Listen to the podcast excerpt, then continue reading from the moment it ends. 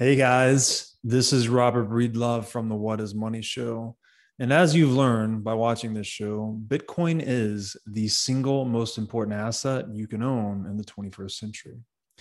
And one of the most important companies in Bitcoin today is NYDIG. NYDIG's mission is to facilitate financial security for all. They accomplish this by bringing a high level of professionalization and sophistication to the Bitcoin marketplace as a true game changer in the industry, NYDIG is safely unlocking the power of Bitcoin for forward thinking individuals and institutions alike.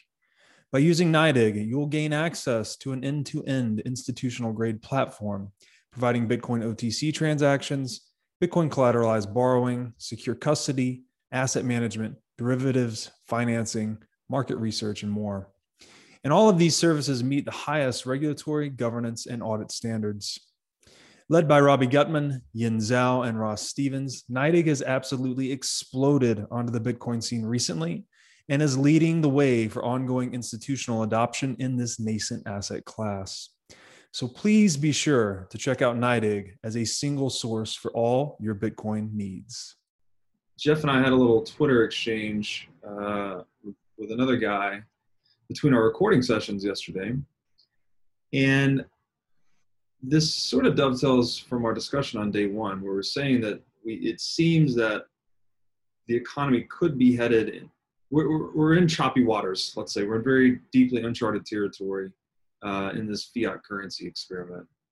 And it seems like there's a systemic transition underway. It, we are transitioning from a, a legacy failing system that is in many ways trying to fight the laws of nature. It's fighting technological innovation and price deflation, um, running up against a world that's you know innovating uh, faster than ever, just exponentially more faster in the digital age.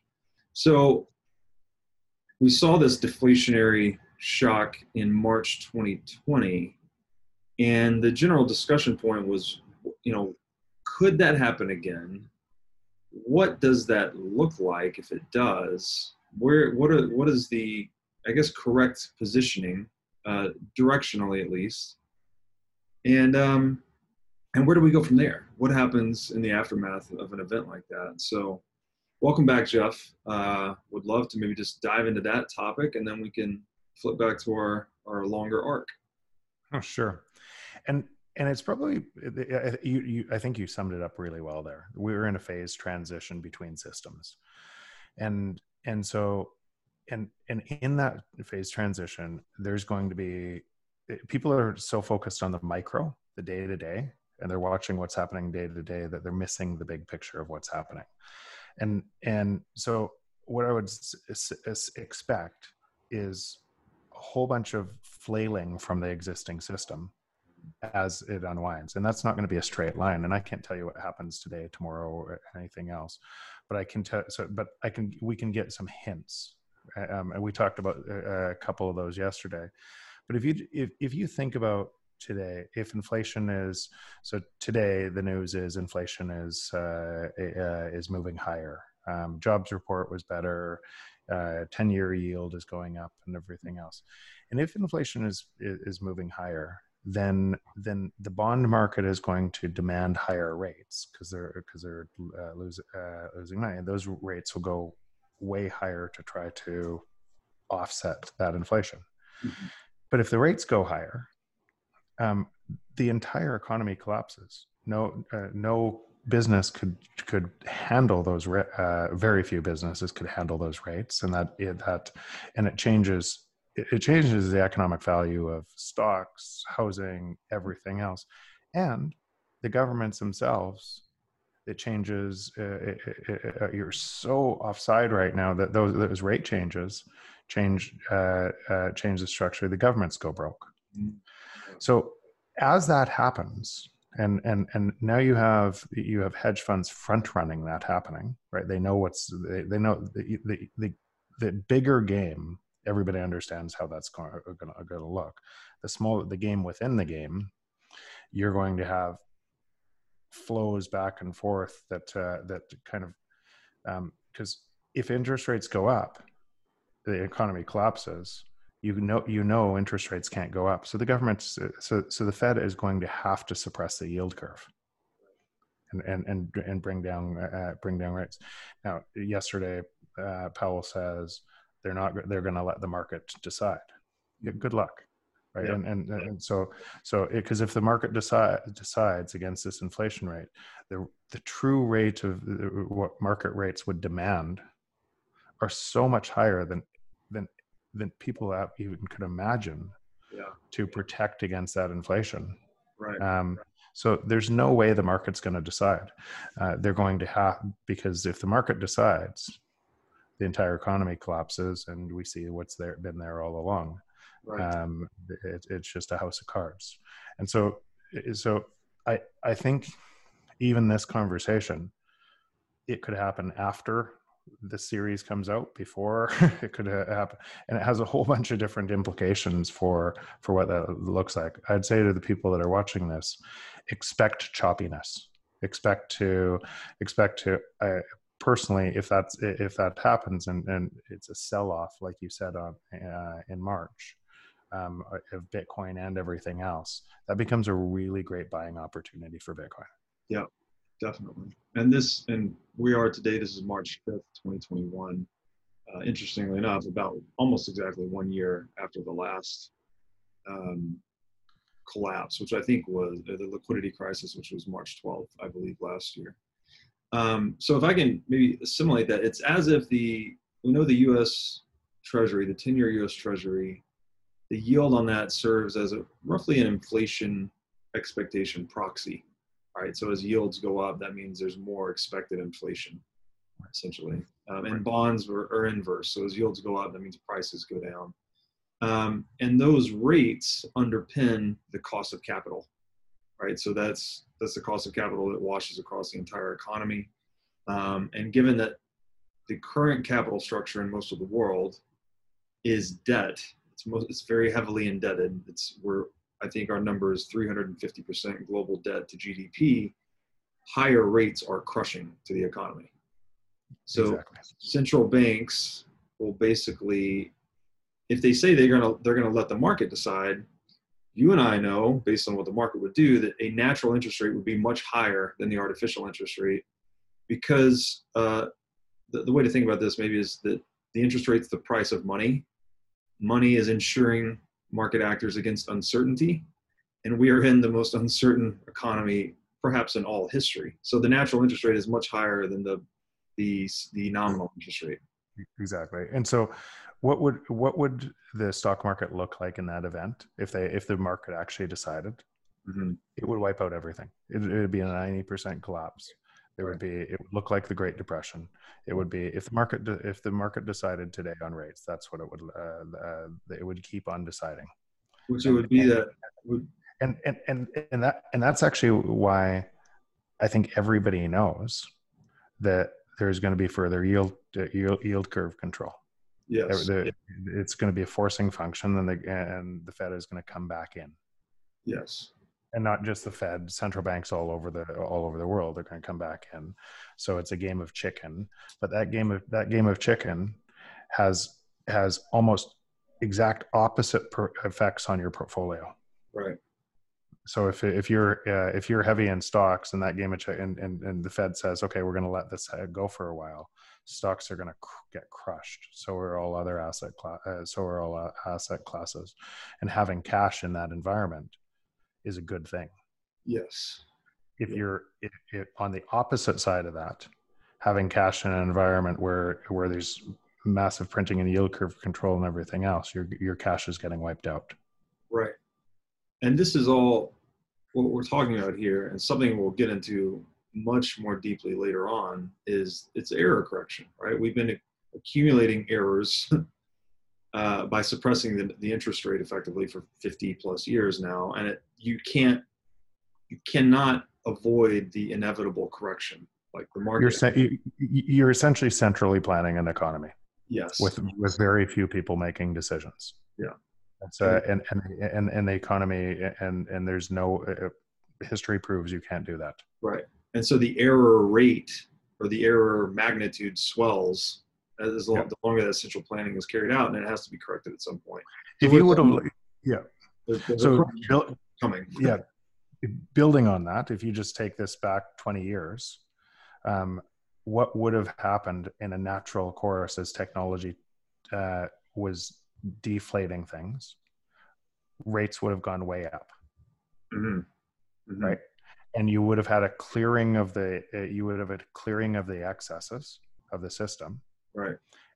uh, and it would have stayed more stable than it is instead you kept on suppressing interest rates and thinking that you're de- dealing in a different world and and i can grow my way out of it by suppressing interest rates. Right. and so so you started suppressing so 20 years ago 25 you suppressing interest rates more and more and more so. And every um, if you want one thing you could guarantee look at the congressional bus- budget office for projections of growth after an interest rate decline. It's the one thing you could you could if you wanted to short their projections you can make a lot of money Right. Right. Right. right yeah, speaks to the the ineptitude of central planning. Um, and I guess the last point here that's really important is that when this, I would say that the March 2020 liquidity crisis was a microcosm of what we're talking about could be the, the big event, right? There's going to be at some point this deflationary shock, a flight to safety where people are, you know, uncertainty has spiked, volatility has spiked, people are seeking shelter in dollars, treasuries, gold, um, in that event, all risk assets get crushed to the hardest, of which Bitcoin still lives far out on that risk spectrum today. Um, and I remember during that event, people were calling me like, "Why? Why isn't Bitcoin going up right now? Shouldn't Bitcoin be going up?" It's like that's not how it works. It's there's a flight to safety in these liquidity crises, but then the response to that liquidity crisis by the central bank, where they just pump in all this additional artificial liquidity, take reserve requirements down to zero, you know, all pedal to the metal, so to speak, from a central bank policy tool perspective. That's what creates the tailwinds for Bitcoin. And that's what we've seen, right? In addition to the halving schedule, which drives Bitcoin, um, you know, in our model, it's it's not- way ahead of schedule on its on its price due to that Yeah. and at some at some point uh, it won't fall the same as it did last march even in those events Right. because what's happening is people are starting to realize bitcoin is is actually the risk free rate Yes. it's the it's it's the it's the thing that is actually the most uh, uh, the most true market signal around and it's open all the time yes. The way I like to describe it is the. Sorry, go ahead. No, so but but over time, so even that won't have the same uh, negative effect on on on Bitcoin. People people know what's coming next. Right. I describe it as the ultimate risk on asset competing to be the ultimate risk off asset. That's a that's a great way to that's a great way And the Uh, market to- cap tells you how far along it is in that journey. So exactly. Yeah. So Yeah. um, that's good. I think that's really important. We talked about that because it's it's important for people to understand that that you know these things are not instantaneous. It's not like the system blows up and Bitcoin goes straight up. It's there's a flight to the safest assets in the room, and then uh, those assets, which you know largely dollars and treasuries, become more diluted, and that provides a tailwind for the growth in scarce assets. Yeah, and then then what ends up happening in that too, but because we live in an immediate world, right? We're on Twitter, everyone else, and then everybody says, "I told you so," and and and it starts to reframe. But you're really you're looking at a at a at a narrow point in time Mhm. against a way bigger trend. So it's just important to zoom constantly zoom out. Where are we in this? There's bound to be some fluctuations on the way through of a uh, of a transit a phase transition between between currencies that were to where we're going going there's bound to be a lot of choppiness Absolutely. And I think that maybe that is the double, if we say the digital age has a, as a double-edged sword or has a dark side, maybe that's kind of the dark side, is it does make us a little more short-term. It can pull us into more short-term thinking because there's just so much information coming out all the time. That's why, to your point, it's very important to always try to zoom out Yeah. um, and see the broader changes going on. And to that end, you know, we we kind of left off um, our, our longer arc discussion talking about digital platforms and how they've gained so much value in the marketplace by aggregating and standardizing customer access to supply, whether the supply is Amazon Books or uh, consumer attention in Facebook, whatever it may be. It's the, the digital digital infrastructure and companies let us pool supply in a way and at a lower cost than was ever even by orders of magnitude higher than is possible in the analog age in physical space, like say in a bookstore or a billboard or whatever it may be. And I, I guess the, the the interesting one there was when we looked at Google. You make the point in the book that Google actually what they're doing is they're extending the reach of sellers, really, or advertisers, but they're they're doing this by giving customers the illusion of choice, which I thought was really interesting. You say right. we, we search something on Google, we get a billion results, but no one ever goes past page one. Right. So so Google's sort of really deciding what you buy, or the Google algorithm, I guess we could say, is deciding uh, consumer behavior or heavily influencing consumer behavior, not deciding necessarily. Um, and I thought that was so interesting for me because like that's the same tactic we use on our two-year-old. when we want her to do something, you know, put on your pants. And she's like, I don't want to put on my pants. Like, well, do you want your pink pants or your blue pants? And then she's like, okay, I guess I'll take the blue ones. So it's like backing them into to making this decision. It seems like that same, maybe a more sophisticated version of that, but the same type of psychological tactic is being used um, by a Google. Like, do you see it that way, or is it? Are they just a hundred percent? So every product you use is designed in a different way today around getting you to use it. Mm. It's, and it's designed into the product. So from the little red button that shows up on your email or on your phone, it's impossible not to press that button. Mm. Uh, when uh, on the tweets on the side, you see how many new uh, people you have and, and direct. It's it's so hard not to press it. It's designed into the way we understand the brain today, and the and the way uh, imaging and everything else in the brain. You can essentially back end human behavior into a technology product. Incredible. It's a and and I mean this because and, and sorry, I do it, hopefully for good, um, but uh, but but but literally in, in product, that's what you're doing. A, ch- a, very big change from the way it used to work to uh, for, uh, for forget technology the way you used to go to market to, to the way you go to market now is is you used to go find buyers and once you had enough buyers you'd go find supply. Right. Now it's the opposite. Demand uh, supply equals demand. Hmm. so you aggregate supply. So the game in all these platforms is aggregating supply and getting the supply to do the work on your platform and as they do more work on your platform so the, the gamification of that design through game theory through a whole bunch of how do they get more views yeah. and and compete with each other as you're driving more and more supply equals once you hit a tipping point on supply it just keeps on getting better and better and better and you're able to use artificial intelligence to be able to match better predict which supply gets to see who, which person and which person, and it becomes really valuable for us as as, as users. A, a story or two year old, uh, and, and, this is before some of the brain imaging and what, where this is one of behavior science, uh, uh, one of the top uh, industry experts. Um, years ago, I remember going to one of his conferences, and I, I was spellbound for for hours. See, as as he went through this, he called it the pick nuff process, and by pick PICNUF, pick, uh, positive, immediate, certain, against negative, uncertain future consequences. And so if now, so what he said, and they used examples to be able to do that. And so he said, uh, take smoking. Why it's so hard to to change that is um, positive. You you know what you get when you smoke. It's immediate and it's certain. And the faster the immediacy, the more more of a habit it creates in you.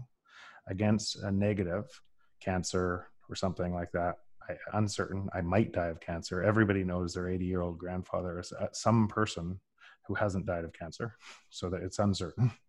and and it's a future consequence and and when your picks outweigh your uh, uh, uh it's impossible to change that behavior change. So you change behavior with picks that out influence the existing picks, not the not the negative future. And I'm going to give you an example what I did with this. But texting while driving, exactly the same challenge to society, because the immediacy, the positive, I get that text, I need to look at, I need to, it's that little surprise. You don't need to look at it, but it's that little surprise in your brain. I have to, I have to. It's immediate and it's certain against negative i might crash into somebody uncertain in future. And so those things are in our society are really tough so tough to to change. And they're tough to change because they're human patterns that we drive into. And so those human patterns are exploited in technology products to be able to create habits. That's what that, that's the way it looks like. I came back from this conference. My daughter was four years old and we uh and she hated piano. She hated but we she for us piano was a must in our uh, you had had to learn piano. It was just a skill set we wanted our kids to learn. So and we were treated the future the future uncertain everything else and and she hated it. My wife was uh, constantly battling. She would uh, uh, battle. And i said okay let me try something. I got piano for the next week. It just not, not a word I sat down with her, uh, as you can imagine, four year old battling and everything else. I sat with, down with her piano bench and I said, Show me what you learned this week. Bonk, bonk. And it was terrible. Like she didn't try because she was, uh, and I said, Wow, that's incredible. Positive. yeah every time and, and, then i sat down with her again the next uh, and every time i just positive immediate certain and, and more and then she sat down without me and i i ran in and holy cow you're the practice she her teacher said in that week she said she learned more in a year than in uh, uh, in, in that week and and she's glowing um and she comes uh, comes home and and her piano what she did in piano blew our minds in the next next couple of years blew our minds wow. because it was all about her doing it and i unwound and i and that example i kind of unwound okay it's true everywhere. It's true in me. The things i'm good at are the things that that that somebody gave me positive reinforcement early in the path. And i might it might have just because it been because i was around a whole bunch of people that were really bad at it. Yeah, yeah, that's true. and and uh, and I wanted to do more, and it became practice, and I wanted to uh, to do more. So that that's a small example, really small example of what's being built into every single technology product today, and and it's just a very small example. That's so interesting. The, the, the documentary that comes to mind is the Social Dilemma. I don't know if you've seen that one on Netflix yet. Yeah. Um, and yeah, they talk about all these I guess there's psychophysiological cues where they're targeting the lower brain stem to trigger dopamine response, et cetera, et cetera, to just get you to engage with the tech. They need you to look at their app more, you know, swipe, whatever gesture they need you to do to sell your attention to advertisers. They're they're they're purposely trying to solicit that. Exactly. And some of the some of the technology products are way worse than others and facebook is one an example. Yeah. Um, if you're using a free product you're the product. Yes yeah right so so so and you're the product they're selling to advertisers and that's not a bad thing or is, if you want that trade-off that's part of the trade-off in using the yeah. free product um, and, and and others do that differently um, so to me apple does a pretty good job of pre- protecting your privacy but it's actually the exact same thing. So Apple, uh, my watch knows more about me than my doctor. Right. Yeah, yeah, yeah. It knows my sleep patterns. It knows my heart rate all the time. It knows a whole bunch of things. And if Apple asked me one day, say, "Hey, could you give us your genome?" and I trust the privacy of their network, um, it, it would give me better outcomes. Yeah. And so, so the uh, so the in, in all of those things, what we're talking about is a collection of data mm-hmm. to drive better uh, better decisions yes. and it's actually it's actually the same reason why you see uh, monopolies form around that data. Right. Because because what what ends up happening as you do that work your algorithm gets better and better at prediction on both sides of the supply network. Mm-hmm. so the artificial intelligence gets better and better and better and it's a winner take all. Yeah. nobody uses the second best algorithm. Yeah. And and so uh, and and so that that network and then what we believe when you go back to that illusion of choice Yeah. um, it's giving us better re- results and so why would we trust something why would we waste our time some, on something that's giving us inferior results Right.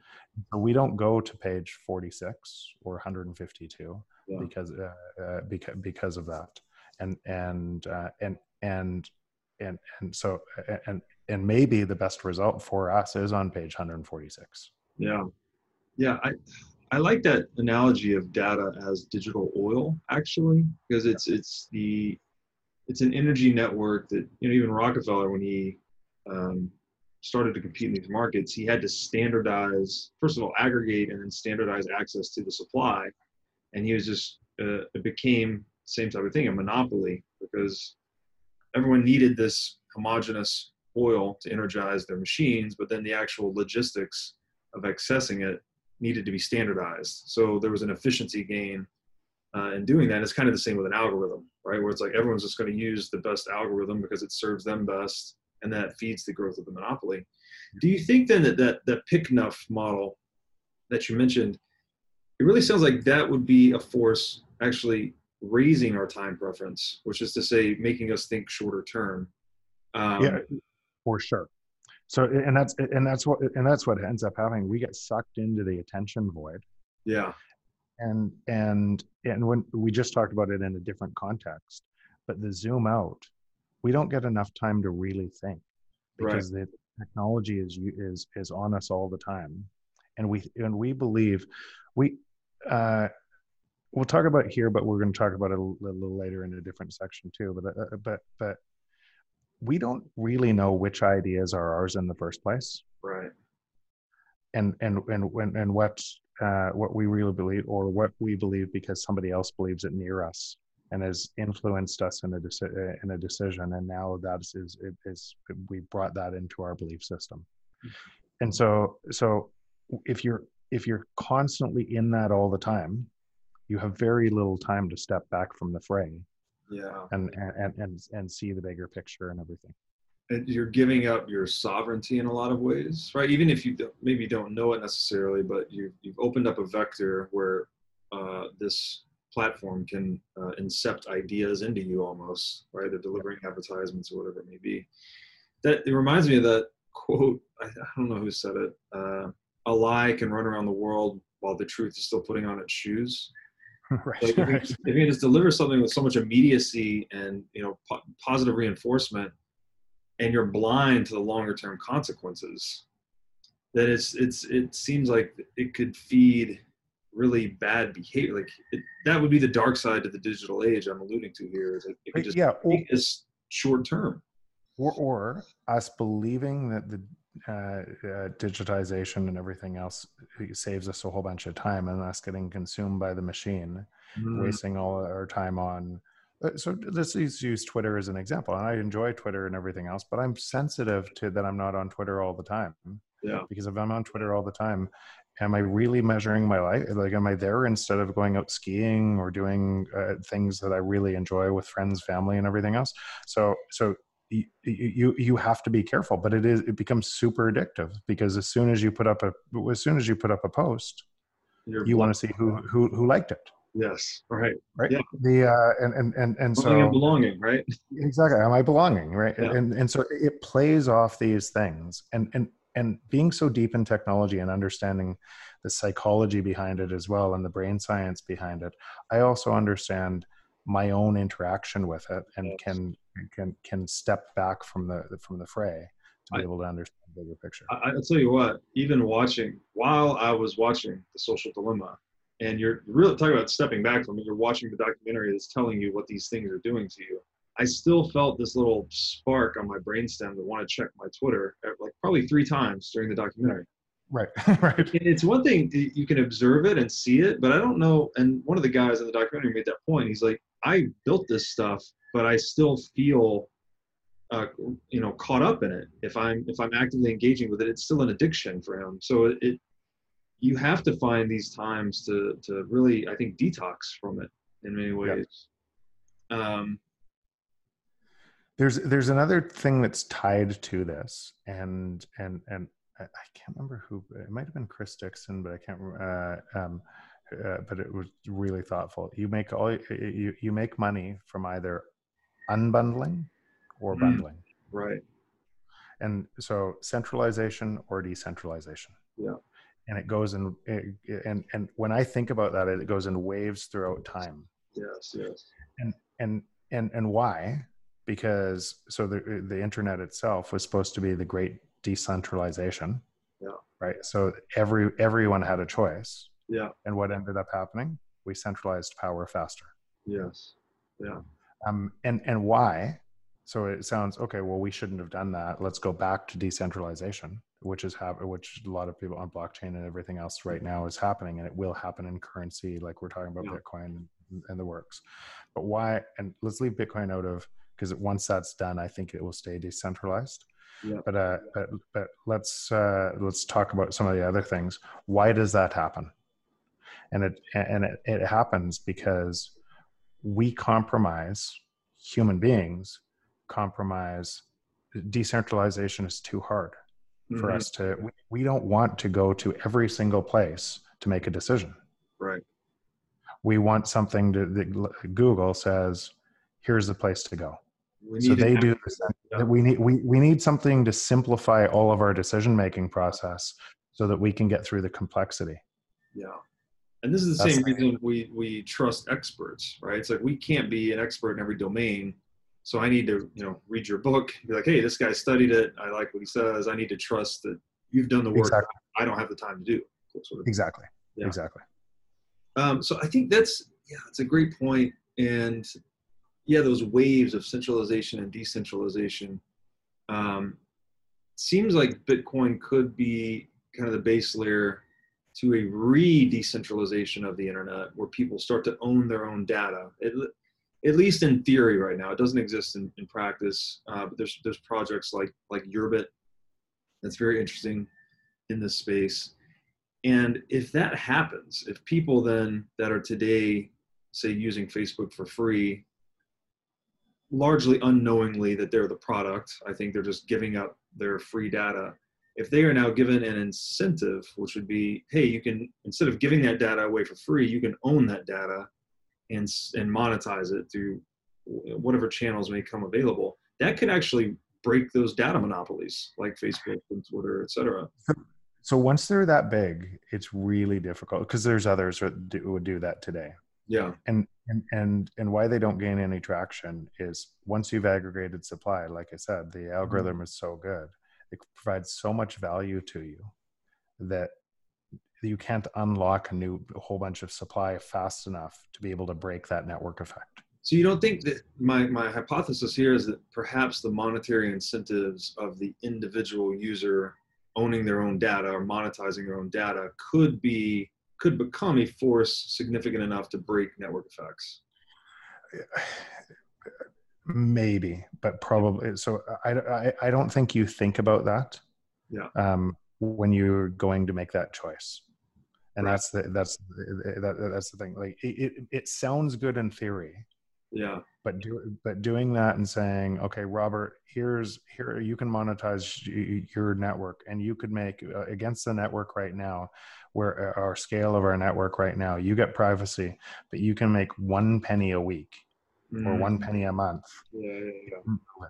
So yeah, there's got to be some tipping point in that. there has to be some tipping exactly and and that tipping point could be either i massively fund it and break that through a but you have to create so much value for new supply supply to change from one place to another and you'd have to go narrow, right? First, exactly punch through. I will. T- I'll, I'll tell you an area that I'm uh, that that kind of with with government that I that I'm talking about this right now. Um, health will look exactly the same as the other monopolies, with a winner take all in health that will do everything, and and you'll trust it because the algorithm will give you better health. Mm, Um, unless uh, and unless governments start getting their act together with going privacy first, and then you own your health data. right. But it's exactly we're just really early in that uh, in that cycle.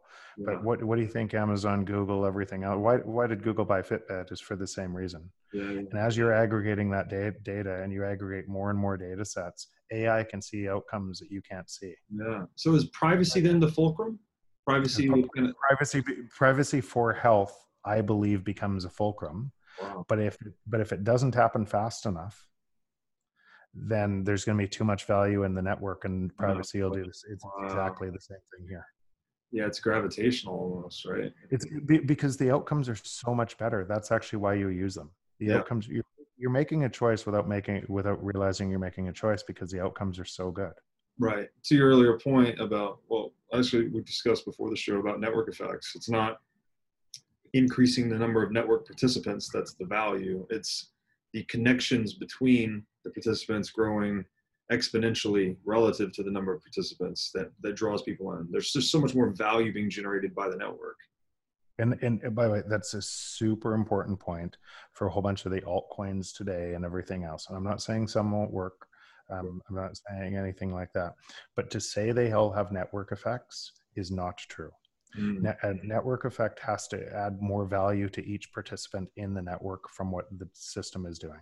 And if Mhm. it doesn't, it's so I equate the, uh, a lot of what's happening in altcoins today to eyeballs in the in in uh, in the internet uh, to in 2000 just before the dot com crash right. where everybody was chasing eyeballs and Right. eyeballs because amazon had lo- lots of eyeballs and on a network effect eyeballs became super valuable Yeah. and a whole bunch of people bought more eyeballs um, more more visitors and it had no value back into the network. Right. and so so all of those went to how many went to zero at the t- uh, at the time out of the same thing? So when i look at the uh, and again i want to be careful because there will be will be value created in some of the different altcoins. But wh- but when i look at all of that uh, all of what's going on, on there um, most are not most Yeah. are mo- uh, uh, most uh, most are not creating more value at the network for all users Yeah, no, that's that's a great analogy, uh, and it seems that that, that is the, the path that will go. Just that most of them will at best be testnet for Bitcoin. Um, and then and then what ends up happening is the the winning network um, and that's what it, uh, builds layer two builds layer three builds uh, builds every, everything to it just like Ama- amazon went from books to uh, to everything else yeah, and then became uh, and then became web services for everything everything else and selling their back end as a service. So it went from business to business to business to business from a narrow offering. Right. And I think too that a, lo- a lot of this, actually, my, my hypothesis is, is that there will be absolute consolidation at the base layer. I think Bitcoin will kind of be the base money to this whole, um, you want to call it a distributed consensus network or whatever. Um, whereas more of the experimentation will occur at higher layers, maybe even on top of Lightning Network or, or RGB, these other things. Um, but it seems like, you know, in terms of gaining maximal survivability, immutability, censorship resistance, you need to anchor into the Bitcoin blockchain, and that is a the ultimate winner take all market. It's almost like, um, I mean, it's you, you. Everyone wants to be on the most survivable chain, so of course everyone wants to build the thing on top of Bitcoin.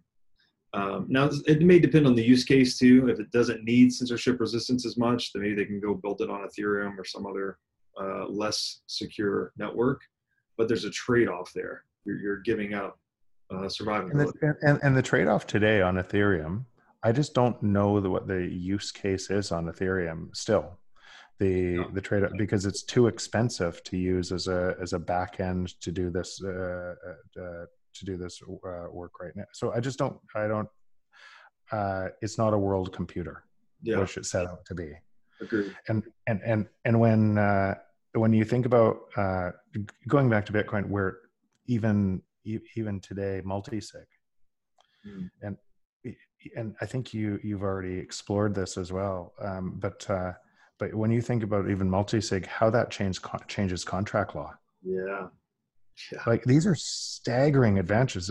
So how why do we uh, when you when you when you think about what why I make an agreement with somebody else and on that agreement who gets paid what and what if they don't fulfill Yeah. you could solve that with multisig Yeah. Yeah. There's a great piece written on this called, uh, it was written by Parabolic Trav and a co author whose name escapes me called Bitcoin Contract Governance. And it, yeah, it, it gives you some inkling as to just how disruptive Bitcoin could be outside the sphere of money. We're talking about Yeah. using multisig to run a parallel contract system that lives outside of the courts. Um, that in many use cases where the conditions are relatively objective is more effective and much cheaper than than reliance on the courts. Right. So uh, yeah, it gets super interesting when you when you get down that rabbit hole. I had one last question on this PICNUF. I love that framework you laid out there. Um, so using these tools, digital tools, we're opening a little window where uh, an outside enterprise, let's say, can influence our thoughts pretty pretty heavily, especially if we're engaging with the technology every day. Like really heavily yeah. Yeah. So for me, it's Twitter. Maybe, maybe for you as well. It's like I'm looking at. I have a lot of screen time with Twitter.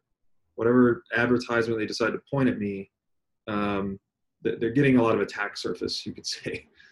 Yeah. So, and this gets to the thing that I, I tweeted uh, about you this morning. I think was um, your words to live by tweet that you put up, where there's the classic uh, quote that careful of your thoughts. Your thoughts become your words. Your words become your habits. Your habits become your character. And i, I in that that's what that's what it is. Like it starts with your thoughts that crystallize into your being over time. So you have to be very careful with the raw materials your thoughts. And this is where i think it's really important that people actually sit down and consciously develop a life philosophy. It's you are in many ways sort of software engineering yourself and if you don't take the time to sit down and do that you know as you do uh, your words that you recite every morning and night and um, and i want to ask you about what else you do if you don't do that then you're opening yourself up to be programmed by other um, interest i guess you could say Right. so and and you still will be so if you just take um, propaganda or if you take any brand that you believe is a really great brand and you say why do i believe that is it because of is it is it because you know for sure that that brand has better value than something else? Or is it because you believe that that's true because you uh, so it's it, it, it's always been true. It's just the rate that that happens today in technology is so staggering. We have to we have to watch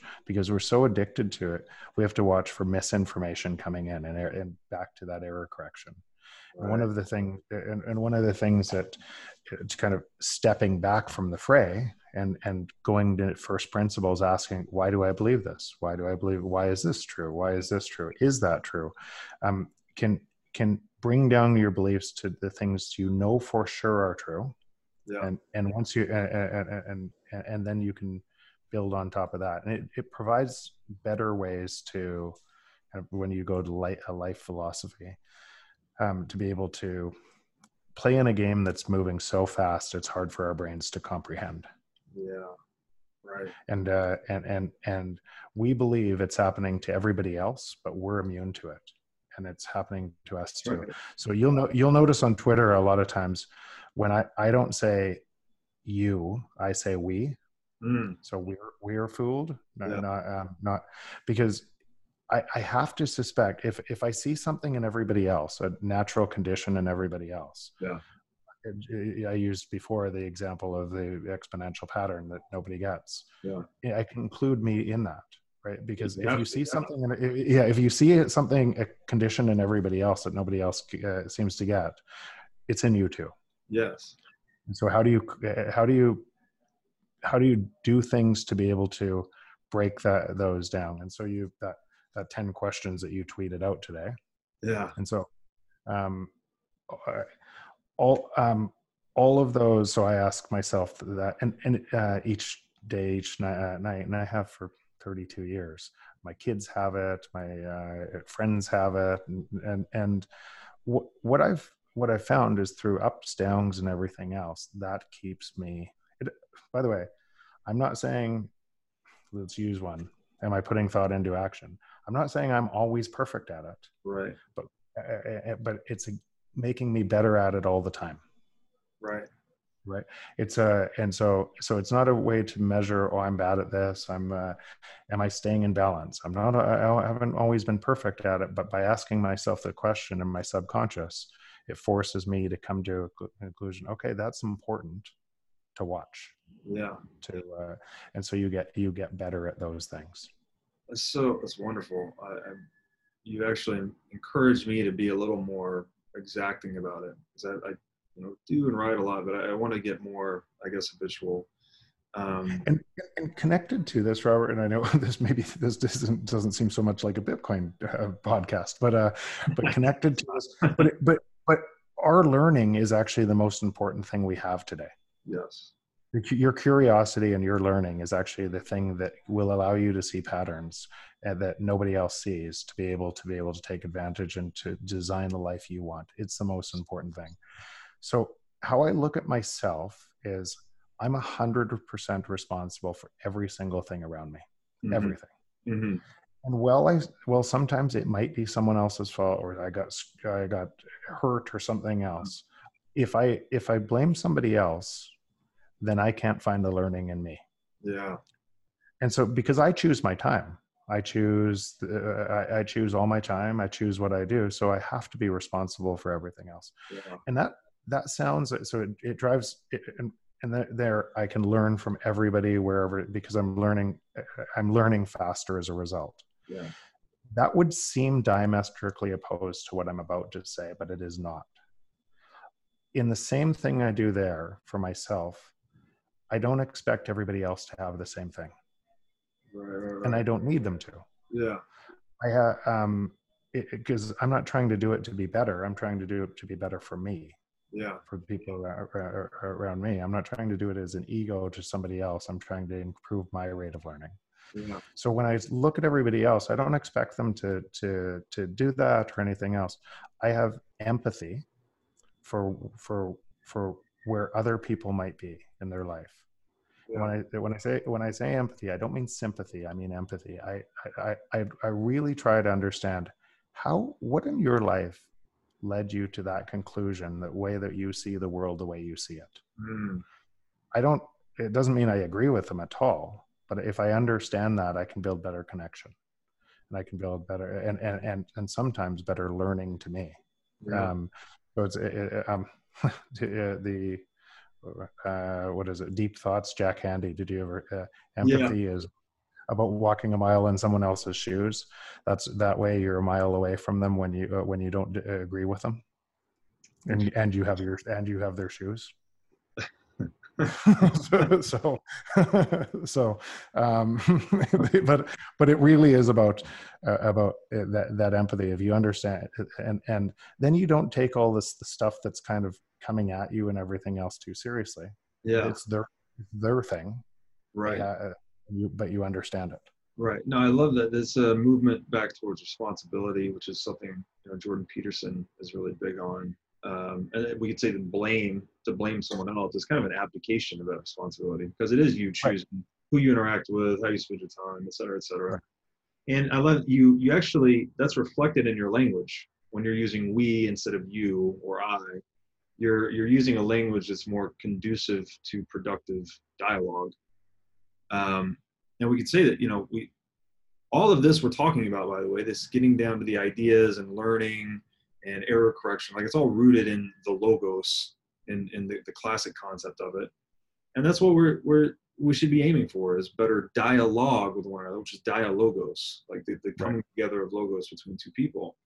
Um, and all of that, that takes us back to this really important point in your book, I think, is that it is hard to think differently, though we you know with central planning it almost it, it, it interrupts the dialogue in the marketplace or among market participants and it seems like you know we're in this economic dogma of growth is always good right we just have to optimize for growth but to create that growth we're creating debt right it's it's where where um, the central bank is actually creating more and more debt in the world, trying to stimulate the economy into more and more growth.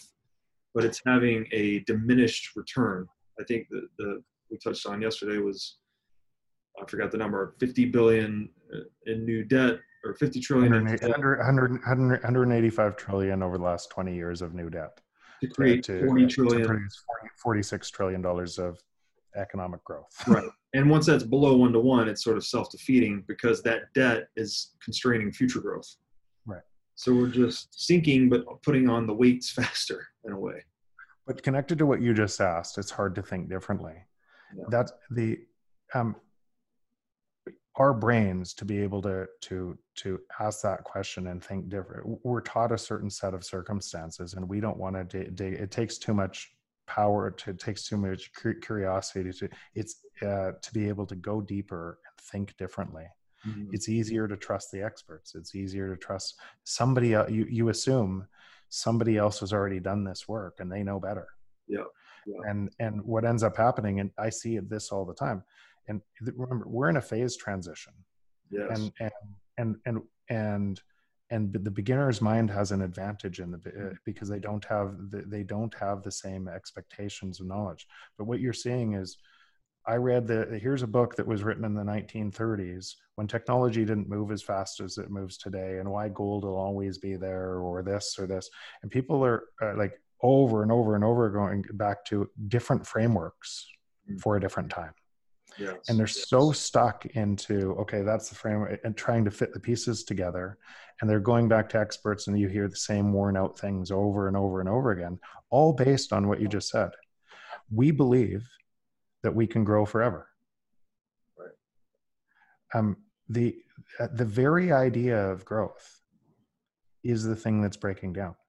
Because growth in an information system is it, just like it is an error correction it's it means information is free. Right. In, i i- today look at what's look at the information exploding. Information is free. Growth in an information b- system becomes free and more and more of our world is going into an information system. Right. Therefore more and more of our world should be going into massive negative growth but productivity. Productivity boom. Yeah. So productivity boom but as it taking away growth and freeing our time but uh but but it's going but it's going the other way because we have such a hard time with that concept. We our our growth mindset means okay we need higher paying jobs we need more jobs we need we need more more things more everything else. And even though sitting right in front of us all the way around all around us we can measure it in the things we're using every day they're they're they're becoming free. Yeah. We don't see it because our because our it's so hard to think differently. And so so uh, it- um, this is actually what makes entrepreneurs so so crazy or radical at the uh, the start because they see something that no one else sees and they build to it. Right. The steve jobs the crazy ones right? Yeah. The uh, celebrate the, the celebrating the crazy ones. And and this is actually the big idea in this in the book right? The the the big idea in the book is this is a totally different world that we're moving into that people aren't seeing but the, but the pushback against the existing system is it can't understand this. Yeah.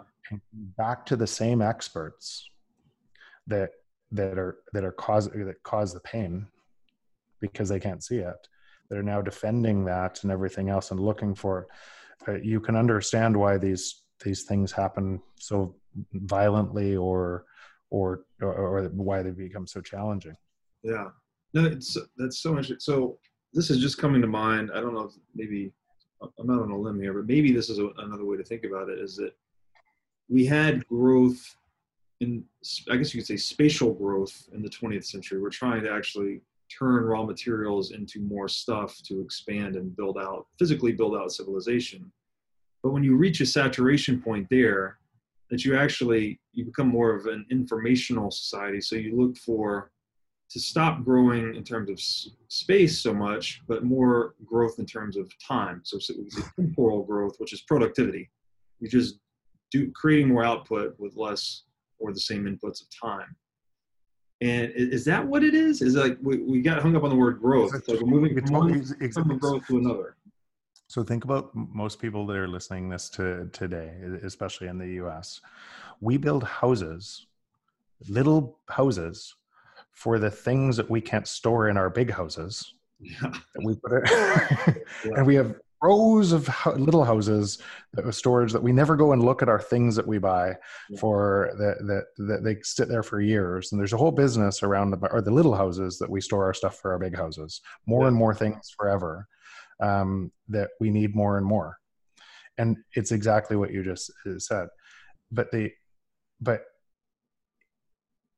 every the things that are that are changing is information is free hmm hmm and information is this zoom call it's free Yeah. we don't need to we don't need to fly on a plane to do this uh, this uh, uh, this call anymore and the, and the zoom call with it what this will look like in a couple of years Yeah.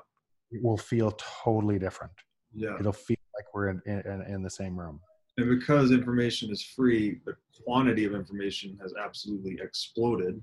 it explodes and it and- that's what what ends up happening in that information you would expect to see as the information explodes a whole bunch of really bad ideas Yes.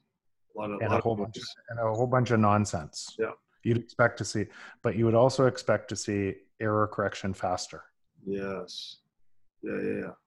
So right? this is where so the so the things that those ideas that cut through uh cut through the clutter and go oh, that is something i need to to think about. You you pick up and it and it and it and it and it drives a whole bunch of change. And and so that's what that, that's really what's ha- that's what that's what's happening. And it's just starting.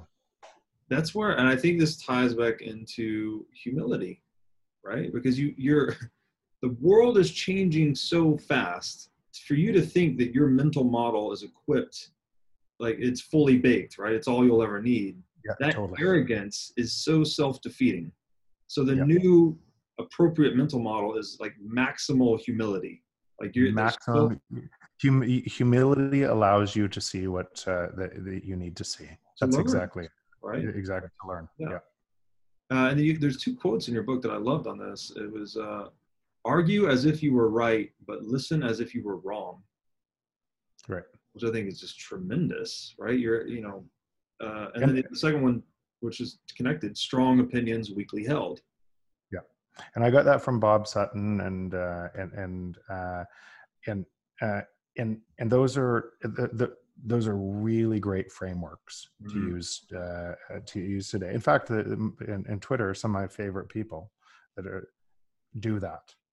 They're constant. Wait, Right. that is a piece. And by the way, they're not when they see a piece like that that actually adds to to knowledge and advances that, and not just for Bitcoin but for any knowledge.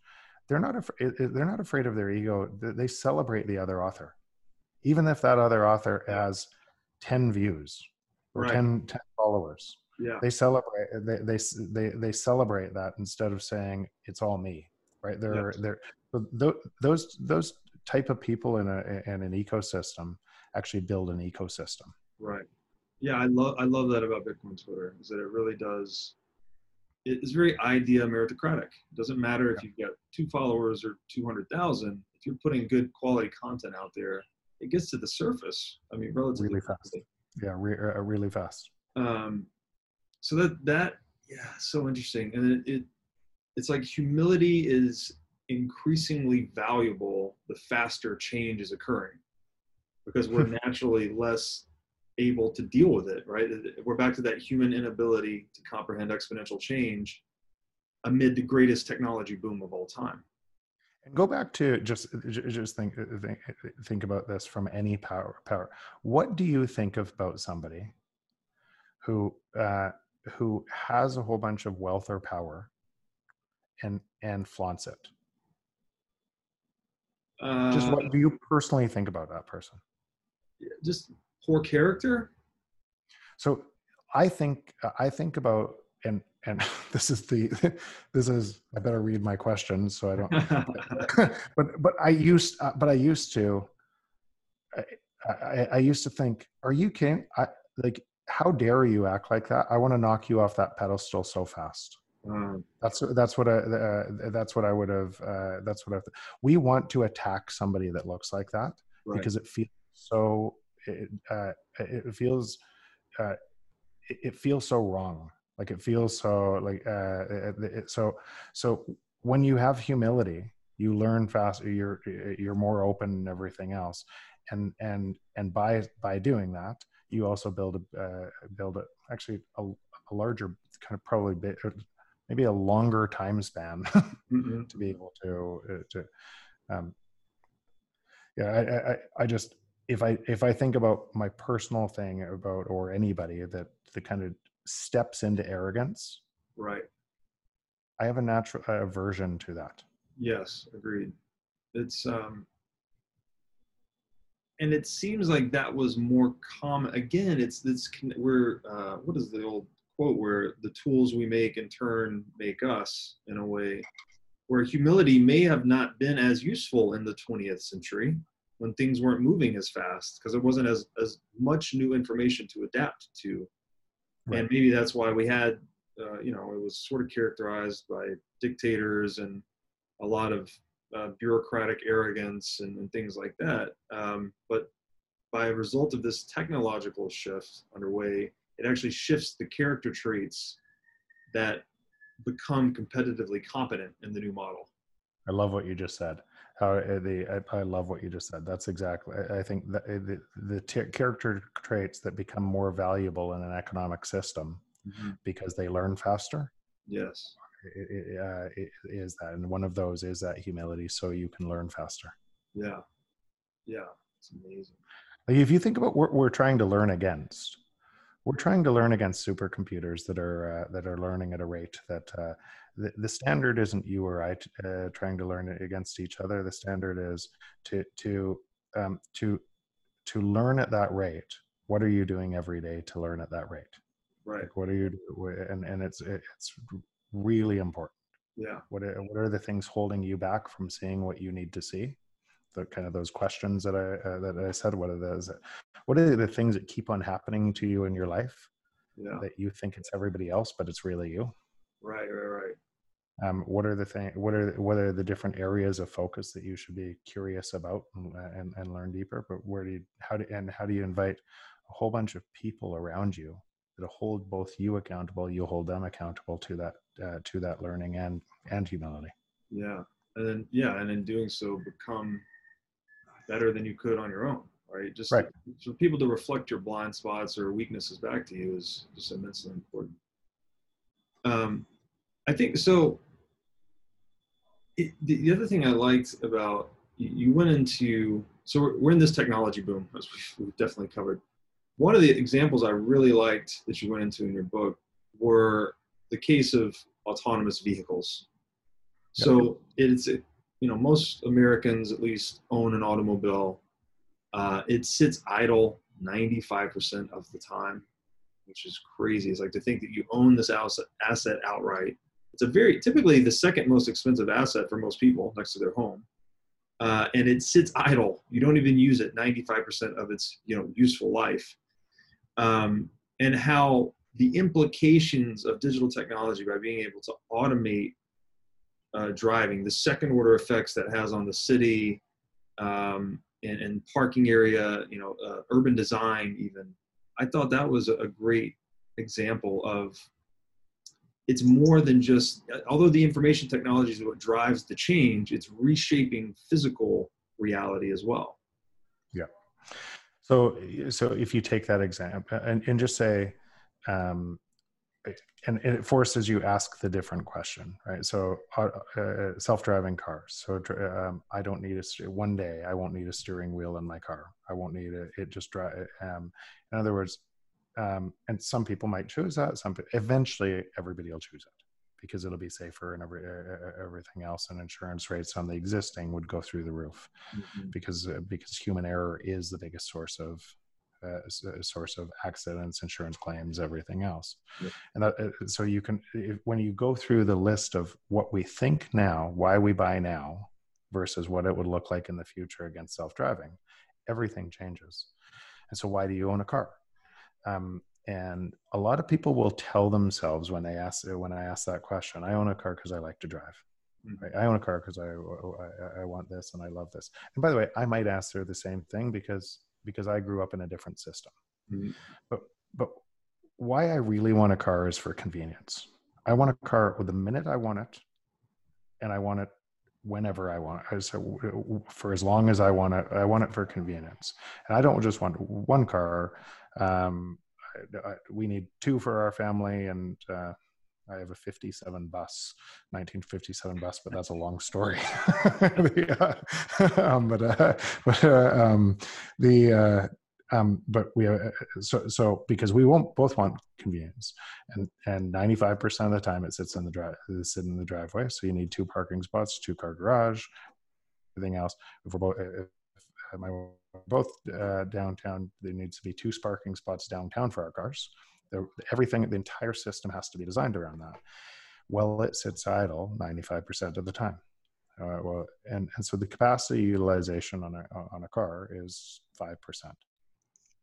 And with self-driving cars, it, it'll change that capacity utilization, probably not up to 100%, but up to 50% or 60%, where, where if, as long as I have a car when I need it, I'll, I won't buy a car. I'll use the, the network.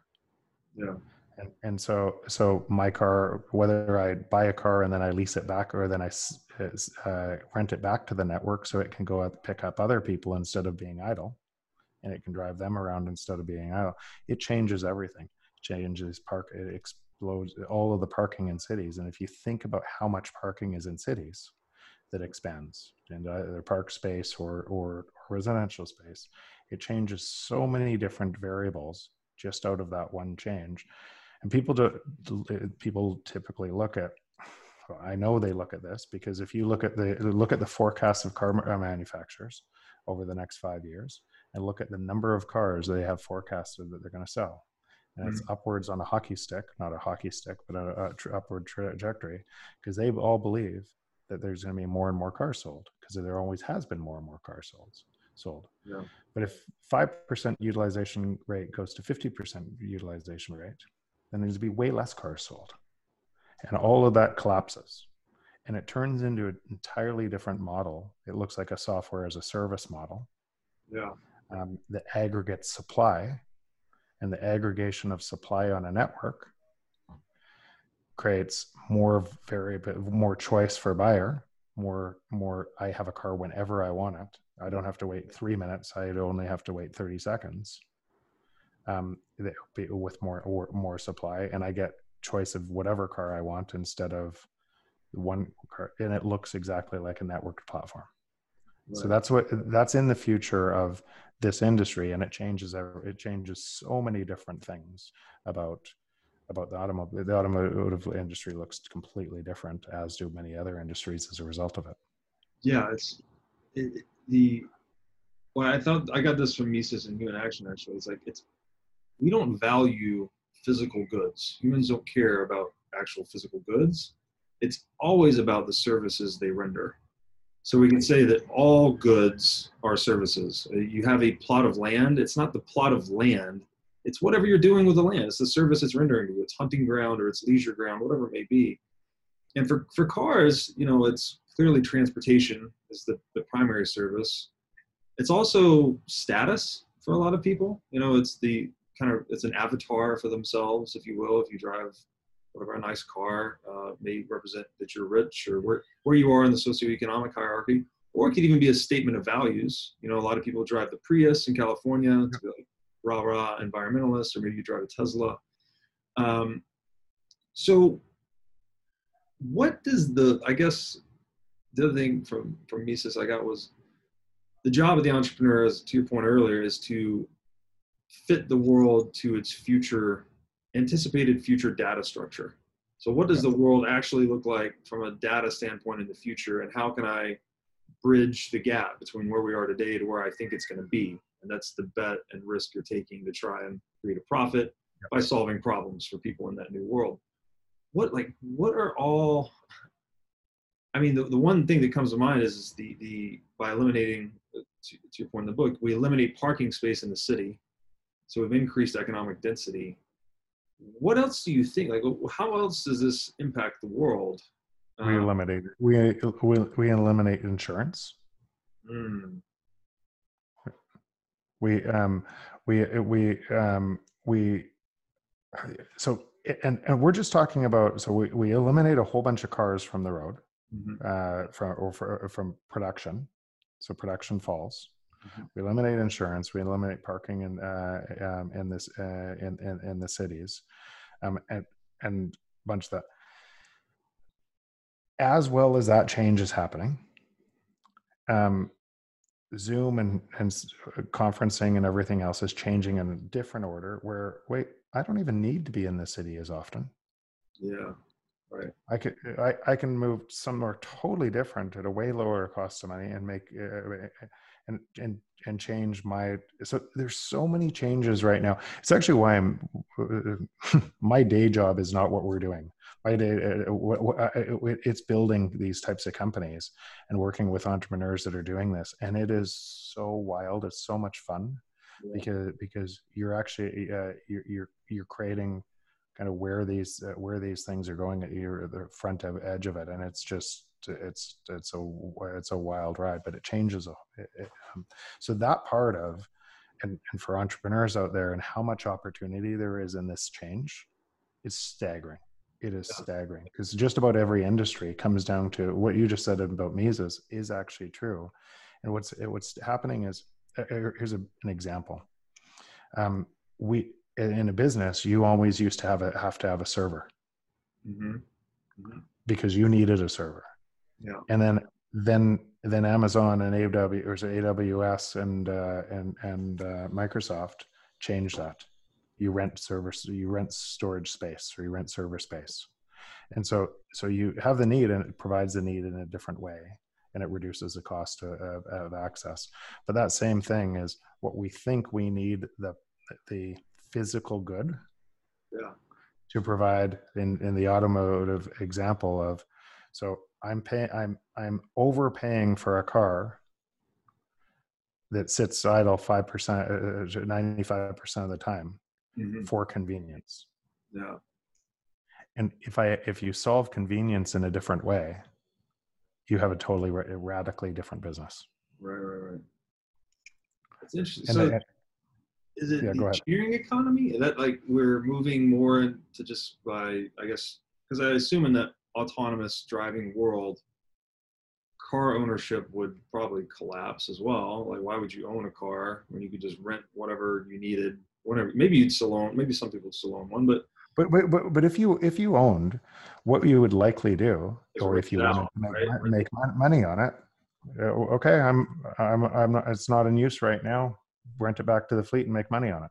rent it back to the fleet. Yeah. So, is that the the the big theme here? Is that we're we're gonna move more into a sharing economy by, I guess, increasing the u- utilization rate of assets. We'll move more. to- Less less less things, yeah, less things, more things have become digitized, more utilization per thing. more utilization. Yeah, interesting. And ah, it's so funny because I, I the comparison I drew in my mind there with Bitcoin, I was like, okay, autonomous ve- autonomous vehicles eliminating all this idle parking space, which is like I think the number was thirty percent of LA is parking, right? Yeah. It- Maybe it's twenty percent. I'm not sure, but so you eliminate all that idle asset effectively, and then you could put commercial asset there in its place, so you'd increase the economic density of the city.